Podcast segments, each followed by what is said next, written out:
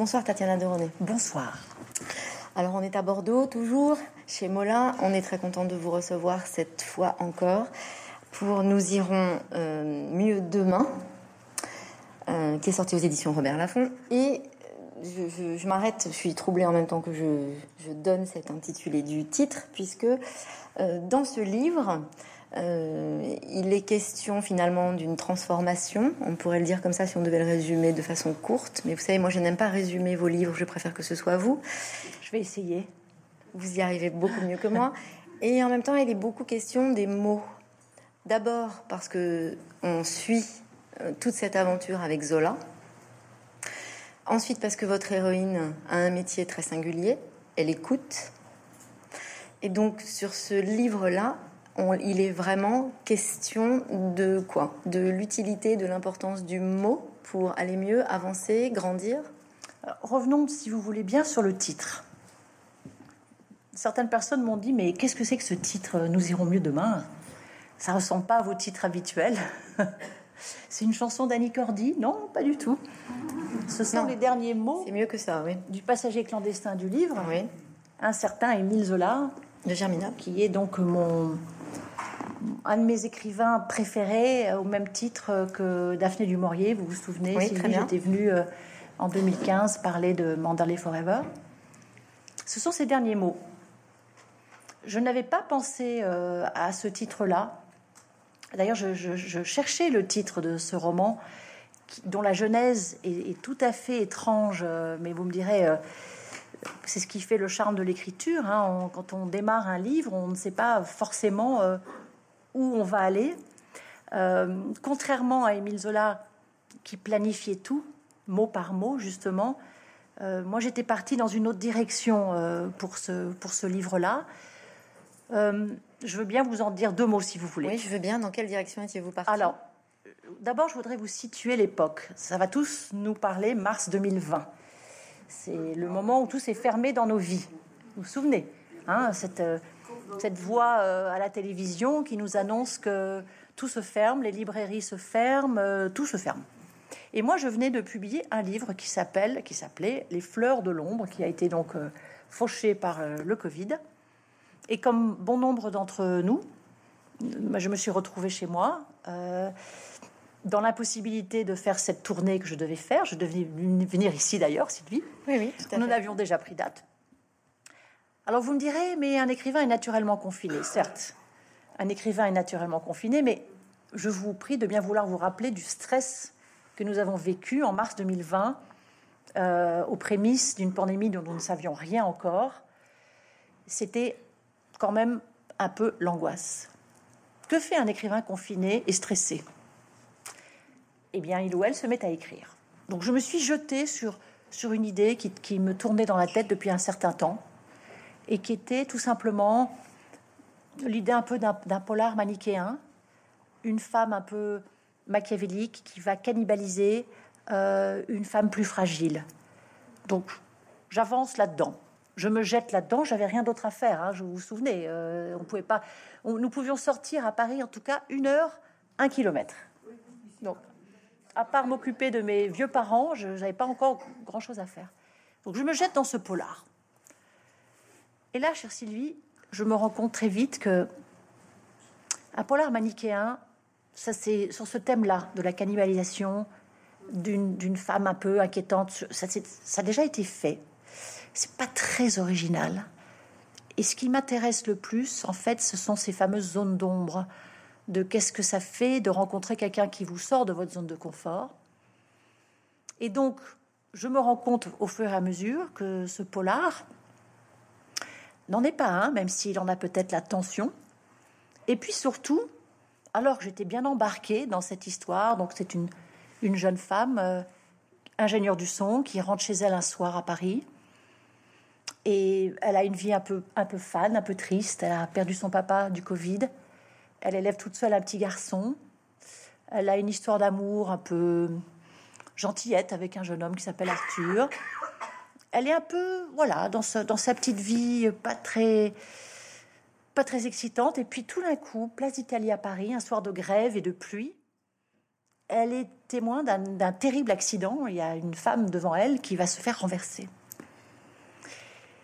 Donc, vont s'installer ces rapports dont nous pourrons parler un peu plus tard. Mais juste pour vous dire, Sylvie, que j'étais bien partie dans mon polar, qui aurait pu être euh, pas très original, quand tout d'un coup, alors que j'étais dans ce lieu psychique où nous sommes bien enfermés pour écrire, hein, où personne ne peut nous déranger, hein, personne. Si quelqu'un frappe à la porte, nous ne sommes pas là. Et là, quelqu'un frappe à la porte de cet endroit psychique où je vais pour écrire. Quelqu'un frappe avec insistance. J'étais déjà vraiment bien partie dans mon polar. Euh, Candice va se rendre au chevet de Dominique à l'hôpital, qui, qui, va perdre sa jambe. Je suis toujours dans mon polar. Quelqu'un frappe. Je me lève, je me dis qui ose me déranger? J'ouvre. À votre avis, qui y avait derrière la porte? Zola? Voilà, je vois un monsieur barbu, euh, des bésicles, un peu ventripotent. Je lui dis Mais Émile, euh, qu'est-ce que tu fais là? Euh, Alors, Émile et moi, on se tourne autour depuis longtemps, hein, depuis l'assommoir. Hein. Et puis ceux qui me suivent sur Instagram le savent, et ceux qui ont lu Célestine Dubac le savent. Zola est là dans la vie depuis longtemps. Mais j'avais pas du tout prévu de parler d'Émile Zola. Donc je le regarde, je dis Émile, tu es gentil, mais j'écris mon polar et je suis navrée, mais tu n'as aucune raison d'être dans mon polar. Et là, il me regarde, c'est que Émile Zola, c'est quand même celui qui a écrit J'accuse, il est un peu, comment dire, déterminé hein, dans sa façon d'être. Il dit, mais Tatiana, je suis absolument dans, ce, dans ton livre et ce n'est pas un polar. Je dis, oui, Émile, d'accord, d'accord, mais je suis déjà page 30 et je, ou 40, je ne vois pas comment te faire rentrer dans ce, dans ce livre. Et là, il me regarde et me dit, mais enfin, Tatiana, quand même. Pas de ça entre nous. Il dit, mais il y a évidemment, il y a un angle qui est absolument parfait. Je dis, oui. Lequel? Je voyais rien, moi. J'étais très embêtée. Il dit, mais Tatiana, ton sujet de prédilection, la mémoire des murs. Et voilà comment Émile Zola est rentré dans ce livre. Alors on n'en dira pas plus sur la mémoire des murs, mais par contre on peut en dire plus sur votre rapport à Émile Zola. Il est aussi question de ça dans votre livre, du lien qu'on peut avoir avec un auteur et du lien qui ressemble à une amitié, pourtant avec un auteur mort. Mais il est question vraiment de ça dans ce livre-là particulièrement. Alors, je voudrais quand même préciser que si vous n'avez jamais lu Émile Zola, et si vous ne savez rien de la vie d'Émile Zola, ce n'est pas grave, puisque Candice, ma jeune héroïne, qui a 28 ans, n'est pas une littéraire. Elle n'aime pas particulièrement lire. D'ailleurs, dans sa famille, on ne lit pas, donc elle sait à peine qui est Zola on va rentrer dans sa vie autrement, par un biais très intime que vous découvrirez. Et moi, j'ai compris que pour faire passer cette passion, c'est là où on va parler brièvement de l'autre protagoniste, donc Dominique Marquisan, cette, cette femme qui a été renversée, qui est une femme 50-60 ans, très mystérieuse, très élégante, très, très énigmatique, très, très intense. Et je lui ai donné ma passion, il n'y a pas d'autre mot, pour Émile Zola. C'est elle, par un biais euh, assez intéressant, j'espère, va emmener le lecteur sur la, vie d'Émile Zola. Quand vous parlez d'amitié, euh, Sylvie, ce qui est drôle, c'est que à force de mettre mes pas dans les pas des auteurs, c'est ce que j'avais fait pour Daphné du Maurier. Rappelez-vous, j'étais partie en Cornouailles. J'avais vu tout ce qu'elle regardait, cette magnifique vue. Pour Zola, ben, j'ai fait la même chose. J'ai mis mes pas dans les siens. Je suis allée à Médan plusieurs fois, donc sa maison euh, près de Paris. Je suis allée au 21 bis de Bruxelles où il est mort, dans des circonstances où vous le découvrirez. Personne ne sait vraiment. Parfois, les gens ne savent pas comment Émile Zola est mort. Vous le découvrirez. C'est pas une histoire très joyeuse, c'est même d'ailleurs assez choquant. Donc, je suis allée sur ces traces euh, puisque c'est ce que j'aime faire. Je vais pas dire que nous sommes amis. Je vais dire simplement que il est dans ma vie depuis que j'ai lu L'Assommoir, depuis mes 13 ans. J'ai ensuite lu tous les Rogron Macquart, je les ai relus. Puis j'ai lu les lettres qu'il a écrites à sa femme, à Jeanne. J'ai lu toutes les biographies qu'on a pu écrire sur lui, notamment celle d'Henri Troyat, et puis celle d'Evelyne Blogdano sur sa femme. Donc, j'ai l'impression de, à la fois de, de, le connaître sans le connaître. J'ai rencontré son arrière-petite-fille, Martine Leblonzola, une femme remarquable, euh, qui, vraiment porte le flambeau de, de son illustre arrière-grand-père. Donc j'ai l'impression d'une sorte d'intimité, mais je ne l'ai effectivement, je ne l'ai, voilà, je n'aurais pas pu le connaître. Il, il, est mort en 1902, mais c'est une longue histoire, lui et moi, parce que euh, il m'a donné aussi cette envie d'écrire. Il m'a, quand j'ai lu L'Assommoir à l'âge de 13 ans, ça a été un vrai choc cette lecture. On l'a lu en classe avec une professeure très timorée que personne n'écoutait, qui s'appelait Madame B. Et elle a commencé à nous lire en classe. Euh, vous vous souvenez peut-être, ceux qui ont lu L'Assommoir, la scène du lavoir, qui commence par salope, chameau. Et là, on, était, on avait 13 ans, nous étions tous tout à coup totalement réveillés et Madame B se transforme en lisant cette scène d'une violence absolument épouvantable entre Gervaise et Virginie. Et ce soir-là, je suis rentrée chez moi. J'ai lu l'Assommoir. Et c'est là où l'histoire a commencé avec Émile Zola. Mais comme pour Daphné du Maurier, Émile Zola aussi, vous avez vous, pensez à eux quelque part comme vous pourriez penser à des amis, à des proches? Alors vous savez, euh, mon mari, euh, quand j'écris un livre où il est question comme ça d'un écrivain, pendant de longues années, euh, Daphné du habitait avec nous. Et d'ailleurs, je vaporisais, euh, j'avais trouvé sur eBay son parfum qu'on ne fait plus, qui s'appelle Vent Vert par Balmain. Je vaporisais son parfum pour la, la, ressusciter. Et là, mon mari rentrait le soir, il disait Ah mon Dieu Bing, c'était son surnom. Bing est là, et derrière, il y a Mrs. Danvers. Aïe, aïe, aïe. Donc, bon, ça n'a pas été facile. Et maintenant, il a fallu partager notre appartement avec Émile Zola, qui prend quand même beaucoup de place. Pas un monsieur euh, voilà, qu'on ne voit pas, il est là, Émile. Mais ça se passe bien. C'est pas comme si non plus. Euh, en fait, c'est comme si j'étais un peu parasitée, mais du coup, ça donne naissance à quelque chose de très personnel, en fait. Donc, ce n'est pas du tout une biographie, ce livre. Non, pas du tout. Vraiment, euh, soyez rassurés. Il y, a déjà des, des biographies magnifiques euh, qui existent euh, sur, sur. Donc, euh, c'est simplement, on va dire, une, une invitation à découvrir sa vie autrement et son œuvre autrement.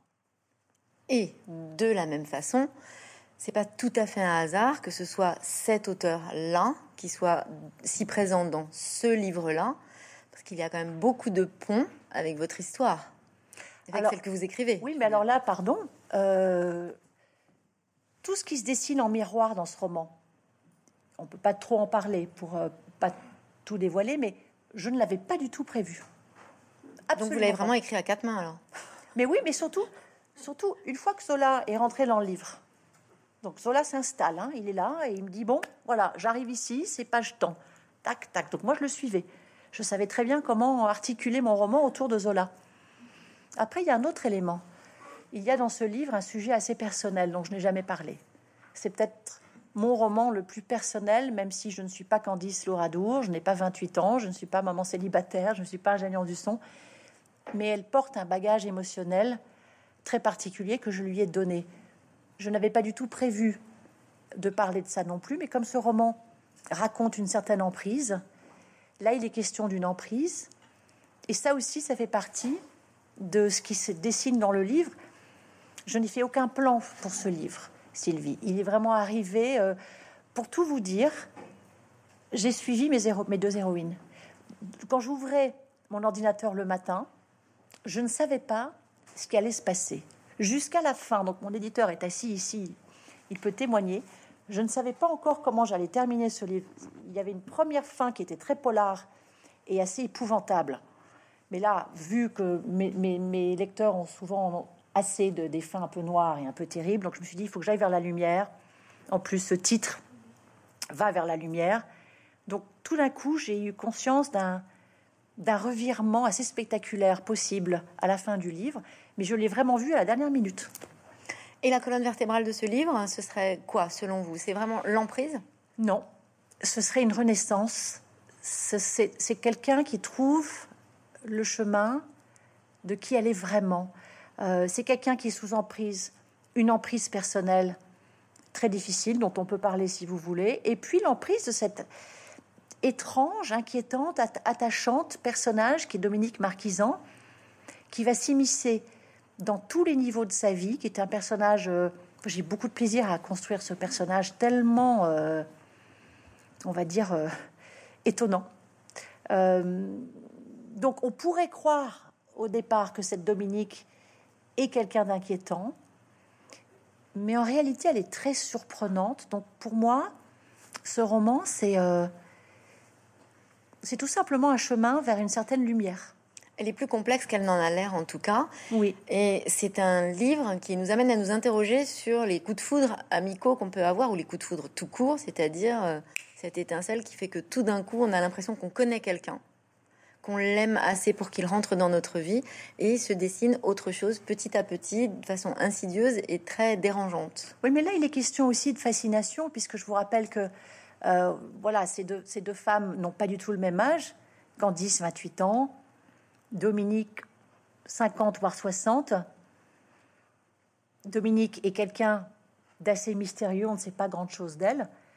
Et d'ailleurs, à un moment, après cette longue hospitalisation, Dominique va demander à Candice, qui vient lui rendre visite à l'hôpital tous les jours, est-ce que vous pouvez passer chez moi, euh, chercher quelques affaires dans mon petit appartement? Donc Candice, qui est déjà sous on va dire, l'espèce de fascination qu'exerce euh, Dominique sur elle, va se rendre dans ce petit appartement extrêmement important dans le livre, vous allez voir, comme souvent dans mes livres d'ailleurs, vous allez me dire, Tatiana, il y a toujours un appartement, ben oui, il y a encore un appartement. Et là, une fois qu'elle va se retrouver dans ce petit appartement, elle va vouloir en savoir plus sur qui est cette Dominique Marquisan dont personne ne sait rien. Il n'y a pas l'air d'avoir de famille qui se manifeste pour elle. Euh, elle a l'air très seule. Euh, il n'y a pas d'ex-mari, il n'y a pas d'enfant, a priori, et tout ça a l'air tout à fait mystérieux. Et donc, que fait Candice? Elle va fouiller dans cet appartement, tout en se sentant coupable, évidemment. Et elle va faire toutes sortes de découvertes euh, assez, on va dire, déstabilisantes, notamment euh, une boîte sous, le lit où il y a une correspondance tout à fait déstabilisante. D'ailleurs, mon éditeur, ici présent aujourd'hui, lorsque j'ai écrit cette scène, euh, quand Dominique, euh, voilà, Candice va découvrir une correspondance très particulière sous le lit. Et mon éditeur m'a dit, alors c'est très bien l'idée de cette correspondance sous le lit, mais on la voit comme si tu l'as filmée. Il faudrait qu'on soit vraiment, et donc je, ne suis pas la première personne dans ce livre, hein, je suis à la troisième personne, il faudrait quand même qu'on vive cette scène de l'intérieur. Débrouille-toi. Euh, là, on, on, est à l'extérieur de cette scène. Il faut que tu rentres dedans. Donc j'ai repris, en maudissant mon éditeur, mais je savais qu'il avait raison. Donc j'ai repris cette scène de l'intérieur pour montrer euh, à quel point Candice va être euh, sous l'emprise, sous le joug de, il faut aussi préciser que Candice est quelqu'un qui n'est pas sûr d'elle du tout. Elle est euh, très complexée. Elle, souffre de, On en parlera si, nécessaire, mais de lire ce genre de texte, c'est une correspondance érotique, vous l'avez deviné, de quelqu'un qui visiblement euh, est bien dans sa peau. Euh, c'est très, c'est à la fois déstabilisant pour elle et en même temps c'est quelque chose de complètement nouveau. Et donc j'ai choisi cette direction-là. C'est pour ça que le terme amitié, c'est pas exact. C'est pas comme si elles, devenaient des copines, puisqu'il y a toujours un, un, rapport de fascination qui, qui s'installe ici. Dominique va vouloir remercier Candice de cette main tendue, puisque lors de l'accident, c'est Candice qui va, euh, en attendant les secours, rassurer Dominique qu'elle ne connaît pas. Hein. Elle voit bien cette femme a une blessure atroce. Elle va essayer de la rassurer. Pas beaucoup de gens font ça. Et donc, Dominique va vouloir la remercier en l'aidant de, toutes sortes de façons différentes. Et ce qui se passe, c'est que Dominique va s'immiscer dans sa vie à tous les niveaux. Et ça, ça a été très intéressant de justement étudier comment tous les personnages qui gravitent autour de Candice vont réagir sa mère et sa sœur vont tout de suite se méfier de cette dame qu'ils appellent la sorcière. En revanche, le petit garçon de Candice, Timothée, son petit ami Arthur, et les les gens avec qui elle travaille au studio vont tout de suite tomber sous le charme de Dominique, qui en plus a, pour l'ingénieur du son qu'elle est, une voix absolument extraordinaire. Et donc je fais passer beaucoup de choses avec cette voix. Et d'ailleurs, quand j'ai fait la, la version audio du livre, vous pouvez d'ailleurs écouter, vous verrez, juste derrière, il y a un petit QR code. Et si vous le flashez avec votre, votre téléphone, vous allez avoir le premier chapitre lu par moi. Et donc, lorsque j'ai lu tout le livre pour la version audio, il fallait prendre la voix de Dominique Marquisan. Il m'a demandé pas mal d'efforts, mais j'y arrive. Donc, je vais prendre la voix de Dominique Marquisan pour vous. Donc, c'est une voix assez grave, assez lente, et immédiatement, on remarque que les gens s'arrêtent pour écouter cette voix. Je m'en sers de temps en temps. C'est assez dur sur les cordes vocales, mais j'ai déjà déstabilisé pas mal de monde avec la voix de Dominique Marquisan. Là, je reprends ma voix normale, et ça marche. Ça marche très bien. Merci Dominique. C'est très audiovisuel aussi, ce film et ce personnage. Ah, mais ce serait mon rêve. Vous savez que j'ai eu plusieurs livres euh, portés à l'écran, dont le dernier en date, Les Fleurs de l'ombre, va être adapté par Yann Gosselin, qui a fait Boîte Noire. Et c'est vraiment, j'ai lu le scénario, il est absolument extraordinaire. Donc là, ce serait mon rêve. Euh, d'ailleurs, vous, n'auriez pas par hasard, Sylvie, le portable d'Isabelle Huppert, parce que je la vois très bien en Dominique Marquisan. C'est jamais, hein, vous peut-être extraordinaire. Oui, oui, tout à fait. On, on, imagine effectivement très bien Isabelle Huppert. Vous voyez, je vous donnerais ça. Petite personne toute fine, comme ça, qui a l'air de rien, comme ça, comme un chat, qui a l'air comme ça de rien au départ, et puis tout d'un coup, à la fois terriblement inquiétante, terriblement attirante, euh, et puis euh, terriblement déstabilisante. Et quand on décrit quelqu'un de déstabilisant, on déstabilise son lecteur. Donc les gens, les retours sont encore un peu neufs, hein, puisque le livre est sorti, je vous rappelle, il y a exactement une semaine. Mais moi, j'aime bien déstabiliser mes lecteurs. Donc vous alliez être déstabilisé par elle. Mais dans la vie, quand même, vous êtes d'accord avec moi, on ne peut pas dire tout de suite Sylvie Asbrook est une personne extraordinaire, merveilleuse, à 100% formidable. Ah bah si, on peut le dire. D'accord. Mais bon, il y a toujours quelqu'un pour dire oui, mais Sylvie Asbrook, quand même, bon, nous ne sommes pas manichéens. Nous avons tous des zones d'ombre. Nous ne pouvons pas plaire à quelqu'un, euh, plaire à tout le monde. Il y a toujours quelque chose qui fait qu'on déstabilise, qu'on sorte de cette zone de confort. moi, c'est ça qui m'intéresse. qu'est-ce qui fait que vous sortez de votre zone de confort?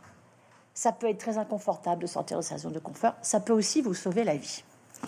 Quand je parlais d'emprise tout à l'heure, là où votre livre devient extrêmement intéressant, c'est que non seulement il y a cette emprise-là, mais finalement, il y a d'autres emprises dans ce personnage. On découvre que Dominique elle-même a un lien très particulier avec une autre personne qui n'est pas loin de l'emprise. On découvre que Candice a un lien familial dans une, géographie parentale qui n'est pas loin d'une forme d'emprise.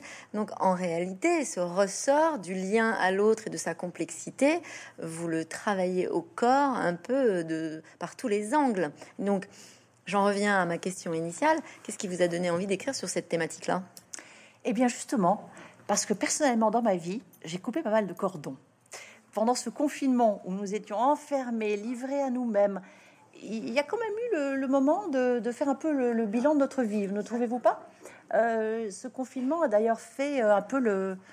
On a pu comprendre qui étaient vraiment ses amis ou pas. Vous êtes d'accord? Bon. On a compris aussi que parfois, dans sa propre famille, nous étions mangés euh, par obligation, par devoir, par affect. Et donc, moi, j'ai fait un énorme ménage dans ma vie.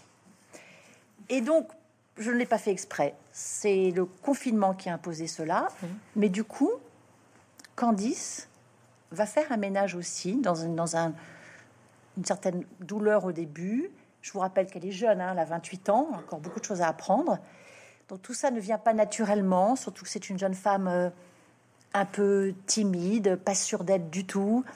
Euh, elle a une sœur aînée très autoritaire euh, qui s'appelle Clémence, qui est un peu, voilà, qui décide de tout. Elle a une maman qui, qui elle aussi hein, est un peu gratinée. Eh oui. Et, tout le monde pense que Candice est une bonne poire. Et Candice va se réveiller. Et donc c'était assez jouissif de suivre ce parcours de quelqu'un qui se libère de ses chaînes, parce que c'est ça aussi ce livre. Euh, quand on parle d'emprise, eh bien, on parle aussi de comment on se libère de ces emprises. Et ça aussi, je n'avais pas du tout prévu de parler de ça. Euh, j'ai vraiment suivi mes personnages. Je, vous donne un exemple. Euh, je savais simplement qu'il fallait que qu'à chaque fois qu'il se passe quelque chose de positif euh, entre Dominique et Candice, que le lendemain, clac, il fallait qu'il y ait un revirement de situation. Donc, vous parliez d'angle tout à l'heure. J'avais un espèce de rubrique, une espèce de Rubik's cube. Vous vous souvenez du Rubik's cube? On n'arrivait jamais à monter. Et à chaque fois, c'était ah ok, donc j'ai pas vu ça, donc je vais aller dans cette direction. Et parfois, l'autre Tatiana, un peu, un peu sage, disait ah non, tu vas quand même pas aller là. Puis Tatiana machiavélique, c'est comme vous vous souvenez dans, dans Tintin, il y a Milou avec sa petite fourche et Milou avec les, les, petites, les petites ailes. Il y avait Milou avec les petites ailes qui disait Ah non, quand même pas, Tatiana, tu vas pas aller jusque-là. Et Milou avec la fourche qui disait Si, si, si, vas-y, vas-y. Donc à chaque fois, j'étudiais comment rendre cette situation a priori simple une femme accidentée, une autre femme qui lui tend la main, euh, voilà, une, situation d'emprise. Mais pour pas la rendre manichéenne, parce que sinon ça aurait été vous vous souvenez de Jeune femme cherche appartement, vous vous souvenez même de The Servant ou All About Eve, ce sont des, des films et des livres qui étudient vraiment l'emprise. Comme je vous l'ai dit, cela a déjà été fait, ça ne m'intéresse pas. Donc là, c'était vraiment étudier chaque angle pour aller jusqu'au bout de chaque situation psychologique et vraiment creuser cela à fond. Et j'ai beaucoup aimé faire ça. Et finalement, Candice, elle est, on a la sensation qu'elle est un peu au milieu du Rubik's Cube quand même. Et que donc, elle est elle-même, euh, elle change de face, enfin, elle se retrouve dans des situations et elle est en grande souffrance pour cette raison-là. Oui, elle est en grande souffrance parce que d'abord, elle n'a jamais pris conscience du mal qui la ronge elle. Donc peut-être que je peux en dire un mot. On y va. Voilà, donc Candice souffre d'une maladie dont on ne parle pas beaucoup, qui est la boulimie anorexie. Euh, on appelle ça aujourd'hui TCA, trouble du comportement alimentaire, qui par ailleurs a explosé pendant le confinement. Je, ne savais pas ça, mais dans le monde entier. Donc vous mettez là-dedans, euh, il y a toutes sortes hein, de, troubles, les, anorexiques qui ne mangent pas du tout, les boulimiques qui se font vomir, les boulimiques anorexiques qui font les deux, les crises d'hyperphagie. Ça, c'est un bagage très personnel. Euh, moi, je n'avais pas du tout prévu de parler de ça, mais j'ai beaucoup souffert de ça dans ma vie. Ça a commencé quand j'étais adolescente. Je n'en ai jamais parlé, en fait. C'est la première fois que, que j'en parle. J'avais pas du tout prévu non plus de le mettre dans le livre. Et même, je me suis dit, en le mettant dans le livre, est-ce que je vais avoir le courage après de dire que c'est moi? Je me suis laissé cette porte de sortie euh, jusqu'à la fin. Et après, je me suis dit, mais je vais pas mentir à mes lecteurs. Ils me connaissent maintenant depuis assez longtemps. Euh, je vais être honnête, c'est même si Candice n'est pas moi, euh, tout ce qu'elle vit en rapport avec cette maladie, c'est moi. Mon éditeur ici présent avait dit oui, ces scènes-là sont quand même difficiles, tu veux pas les couper un peu parce que oh, c'est dur à lire. Et j'ai dit non, je, je veux les garder parce que c'est comme ça que ça se passe. Et je commence à recevoir des témoignages de plus en plus nombreux puisque je, commence à en parler tout juste euh, dans les médias. Et je suis terriblement touchée par les retours que j'ai de personnes qui souffrent de cette maladie. Je vous rappelle que ce n'est pas lié seulement à l'adolescence. Hein. Il y a beaucoup de gens de tous âges qui en souffrent. Il y a des personnes qui sont parents de personnes qui en souffrent. Donc, euh, si ce récit peut aider, puisque Candice va être aidée, on va pas dire comment, il faut en parler en fait. Moi, mon erreur, ça a été de ne pas en parler parce que j'avais honte et que je ne savais pas que les structures existaient déjà quand j'en ai souffert dans les années 70 et 80. Je ne savais pas qu'on pouvait se faire aider. J'étais tellement enfermée dans ma, solitude et ma, honte que je, n'en parlais pas et ça a duré beaucoup trop longtemps. Donc je m'en suis sortie quand même, je vous rassure mais j'ai perdu, j'y ai perdu quelques plumes. Euh, et je sais que c'est une maladie qui laisse des traces. Et si on ne peut pas justement euh, faire ce premier pas pour euh, allez trouver quelqu'un qui peut vous aider, une thérapie. Il y a beaucoup de solutions qui existent. On reste emprisonné toute sa vie là-dedans. Donc, donc ce roman montre aussi qu'on peut s'en sortir, puisque Candice va s'en sortir. Dans ce livre, non seulement elle est en grande souffrance, et comme vous l'avez dit, elle le vit secrètement, comme vous. C'est-à-dire que euh, dans certaines familles, il y a un enfant qui va souffrir, ou une adolescente, ou une mère de famille qui va souffrir de ce problème, mais plus officiellement. Là, vous placez vraiment votre personnage avec une double peine. Non seulement elle est boulimique, mais en plus, elle euh, cache cela à ses proches et elle est dans une géographie familiale très prenante. C'est aussi la préférée de son père, qui est un autre grand sujet oui. abordé dans ce livre. Mais vous, vous construisez, alors un Rubik's Cube peut-être, mais en tout cas une sacrée toile d'araignée.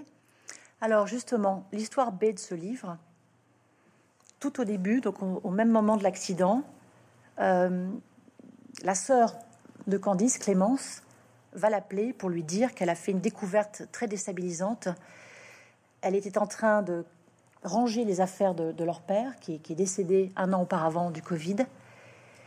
Et elle est tombée sur un vieux téléphone au fond d'une vieille veste, dans une poche, qu'elle n'a pas montré à leur mère. Et elle dit à Candice, je, je n'ai pas le courage de regarder dans ce téléphone, fais-le toi, tu es plus courageuse. Donc c'est Candice qui va ouvrir ce téléphone. Et là, on comprend que ce, monsieur barbu, jovial, euh, euh, qui était donc un, monsieur très solaire, euh, qui est un peu aussi le fantôme du, livre, hein, le, papa de, Candice, un bon vivant, avec un taux de cholestérol assez élevé, qui n'aimait pas tellement le sport, qui, qui, aimait la bonne chair, le bon vin, qu'il avait une double vie. Dans double vie, on met beaucoup de choses. donc Candice va tout de suite avoir un point de vue très différent sur l'histoire de son père, puisqu'elle vient de rencontrer Dominique, et que Dominique va lui changer la couleur de ses idées, comme lui dit cruellement d'ailleurs Clémence, sa sœur, à un moment, parce qu'elle pense que Clémence est persuadée que Dominique est une espèce de sorcière. Mais c'est justement ce regard extérieur à la famille qui va permettre à Candice de trouver une autre position, une autre, avoir un autre retour sur la vie de son père. On va découvrir toutes sortes de choses. Je pense qu'on ne peut pas vraiment dévoiler, mais... Mais pourquoi elle peut faire ça? Parce qu'elle-même, elle a une double vie finalement? Quand elle est malade, elle a une double vie Je dirais que tout ce livre s'articule autour de... Voilà, il y a des miroirs. Du secret alors? Du secret. Qui est un de vos thèmes. Du, cher. Du non-dit, de tout ce qu'on n'ose pas se dire. Et comme vous l'avez si bien dit tout à l'heure, Candice, elle est enfermée dans un non-dit à tous les niveaux. Il y a d'abord ce qu'elle n'ose pas dire sur elle. Il y a ce qu'elle devine petit à petit de son père.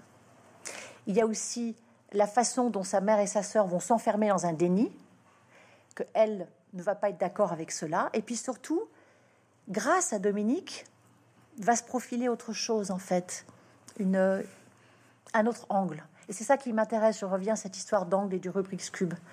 Euh, ses sœurs, sa, mère et sa sœur ont une, vue un peu simpliste de la situation. Candice va voir autre chose.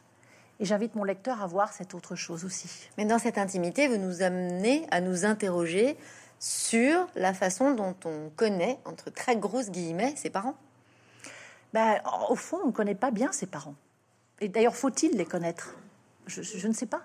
Je pense que, je pense que quand on est confronté à l'intimité de ses parents ou même à l'intimité de ses enfants, c'est parfois difficile. Euh, et on a des a priori, on a parfois des idées un peu arrêtées. Là, elle va découvrir quelque chose sur son père qu'elle n'avait, avait peut-être deviné, mais qu'elle n'a jamais vraiment vu. Et alors que sa sœur, sa mère vont se heurter tout de suite à cette, cette euh, elle préfère dire que tout ça n'existe pas, en fait, que ça, n'avait pas d'importance. Candice va voir autre chose. Et moi, j'aime bien qu'on puisse trouver le autre chose dans la porte fermée. Voilà. Et cette question, c'est aussi de se demander si ses parents sont heureux. Est-ce qu'on sait si nos parents sont heureux? Très bonne question, mais est-ce que nos parents, je vous retourne la question, est-ce que nos parents savent si nous, nous sommes heureux? Je ne sais pas. Et est-ce que c'est est -ce c'est tellement important au fond?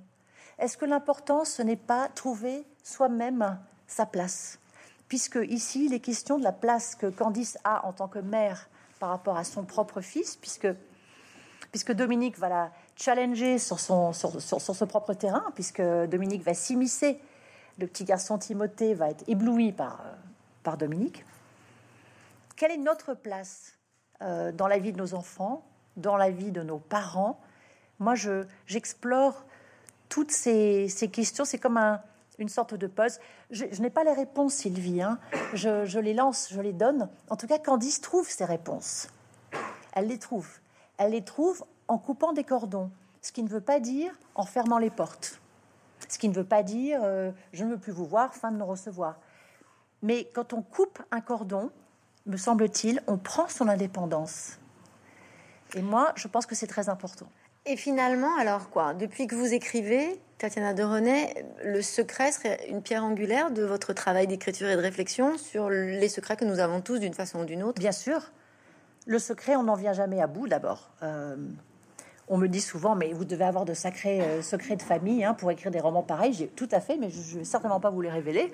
Sinon, je j'arrêterai d'écrire.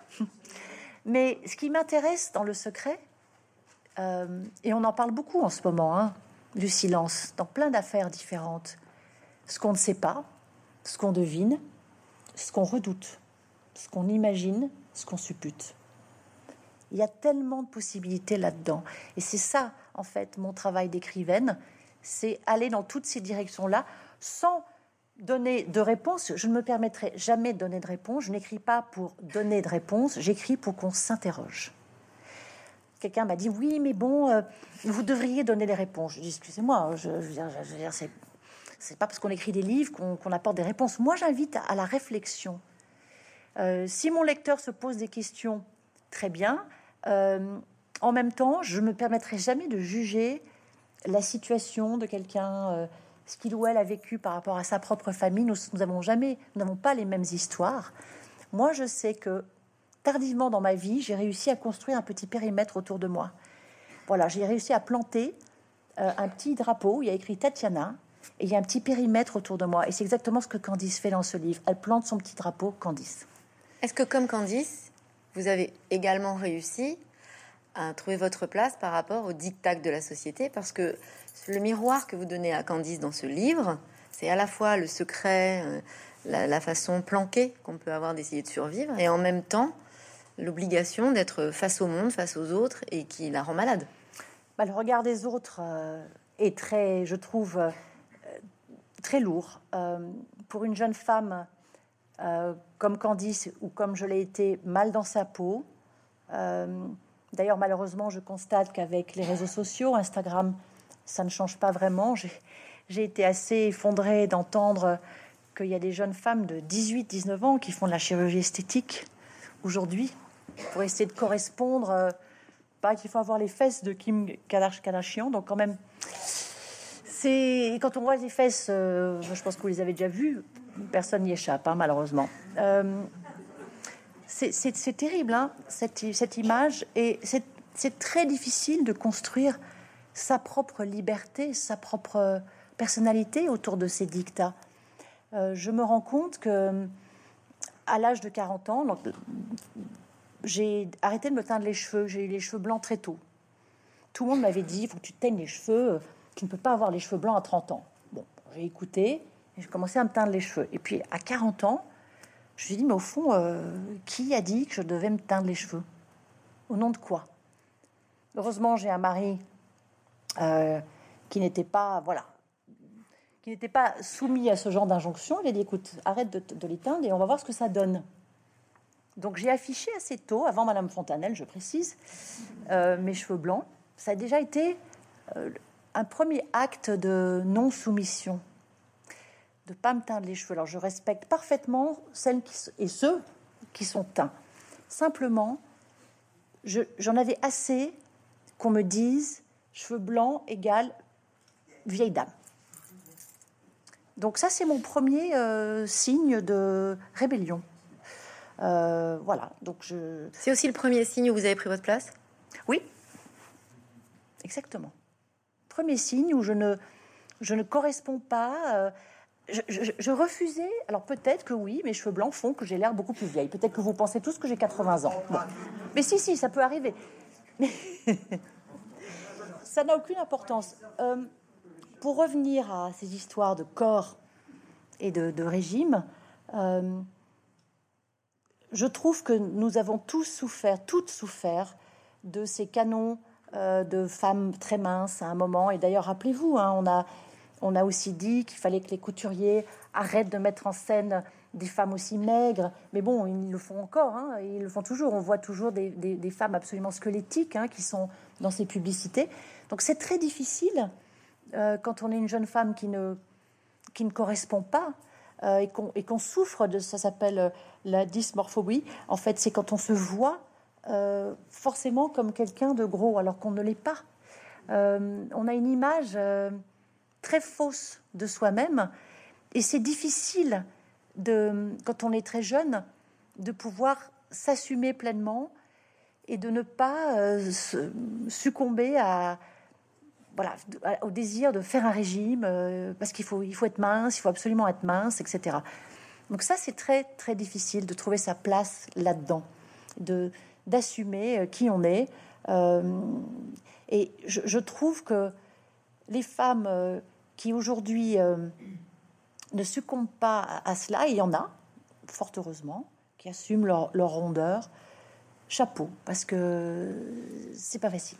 Il y a des, il y a des personnages dans, dans l'ensemble de votre œuvre, Tatiana de René, qui vous ont aidé Vous voulez dire dans mes, dans mes livres Oui. Je dirais que Candy, c'est vraiment ça qui m'a le plus aidé. hein. Vraiment. Mais ce livre, euh, ce livre euh, m'a sauvé de beaucoup de choses. D'abord du, de la noirceur du confinement, puisque je reviens à ça, mais c'était quand même difficile. hein, de, de- ça a été quand même une période euh, très compliquée. Et puis, c'était la première fois que je me suis rendu compte, alors que j'écris depuis maintenant euh, 50 ans, puisque j'ai commencé à écrire à l'âge de 10 ans, j'ai vraiment mesuré le pouvoir salvateur de l'écriture avec ce livre-là. Même si, bon, vous pouvez me citer d'autres romans, elle s'appelait Sarah, euh, Mandalay Forever, Rose, où il y a, où il y a des femmes euh, qui, qui, qui ont, qui font face à une certaine adversité, qui se battent, et je leur ai donné forcément quelque chose de moi-même.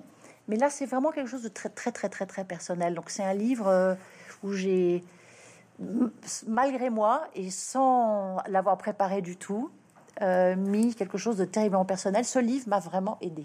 C'est aussi la raison pour laquelle il est beaucoup question du corps, plus encore que dans vos autres livres, c'est-à-dire qu'on parle, on parle du rapport à la nourriture, mais on parle aussi du plaisir, de l'extase, on parle aussi du handicap, Oui. on parle du corps dans mille formes différentes.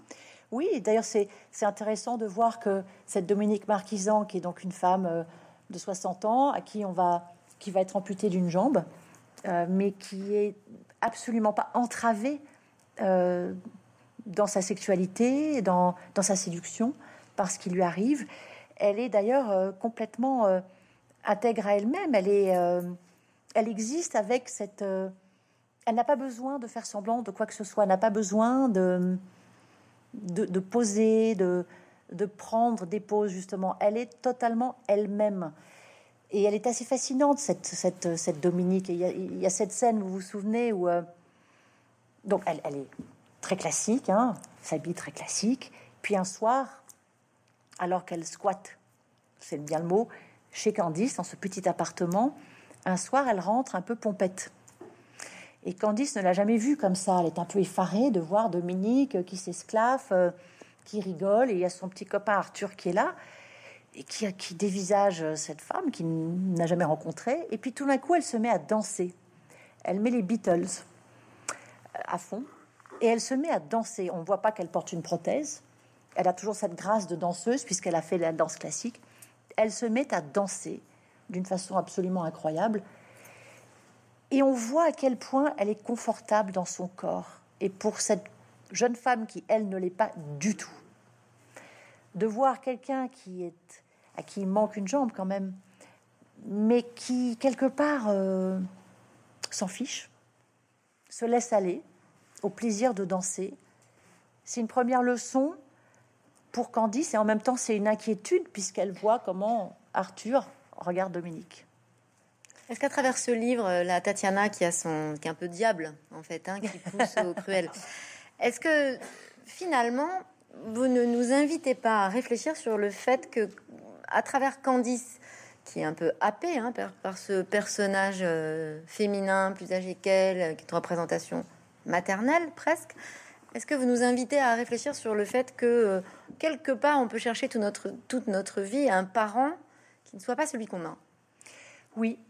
Alors là, on rentre dans une discussion très psy, mais euh, je reviens à cette histoire de cordon.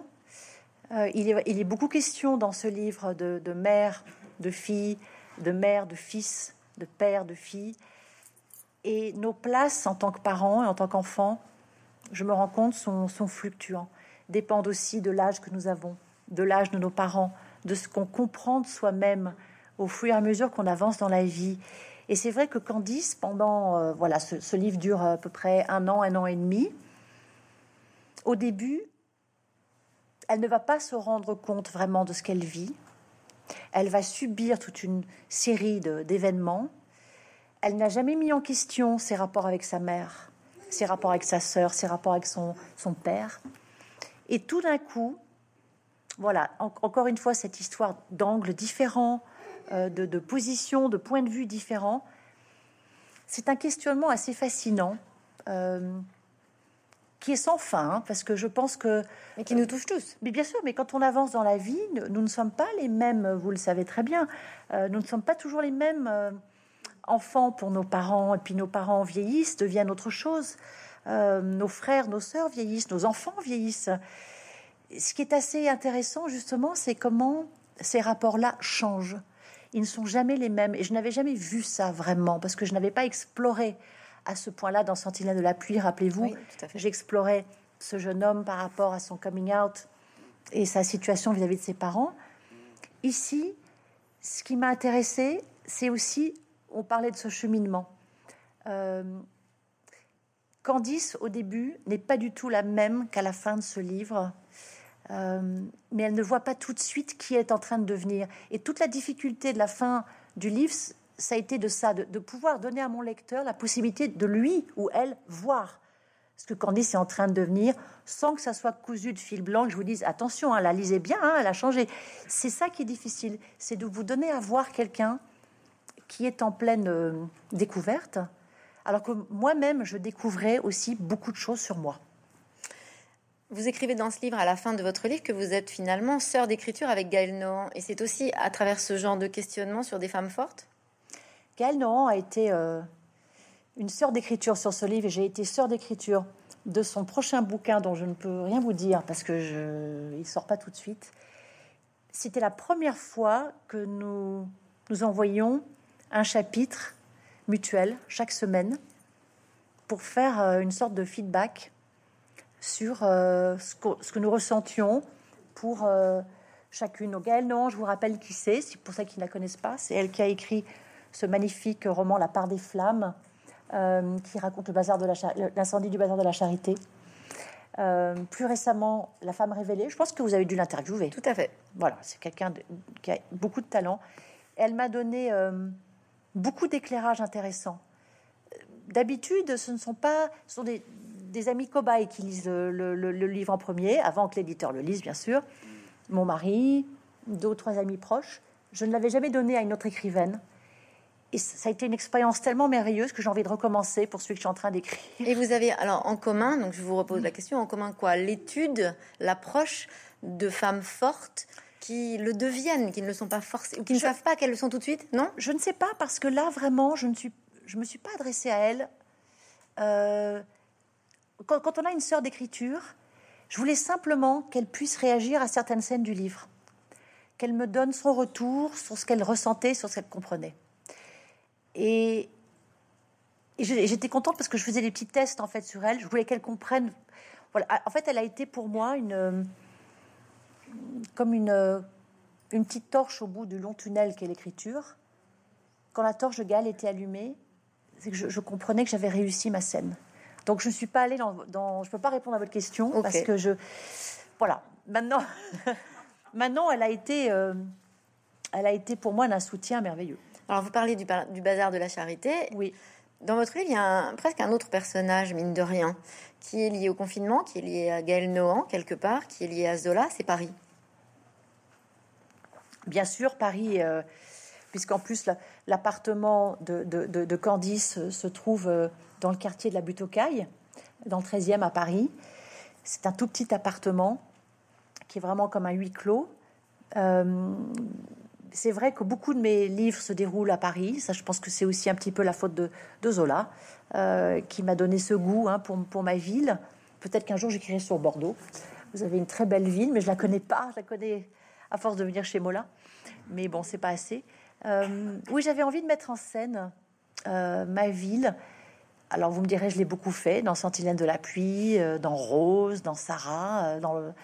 dans le voisin, j'ai inventé la ville. Voilà, j'ai inventé la ville, mais dans, dans la mémoire des murs, c'est Paris. Je pense que ah non, le prochain, il, se déroule en Amérique.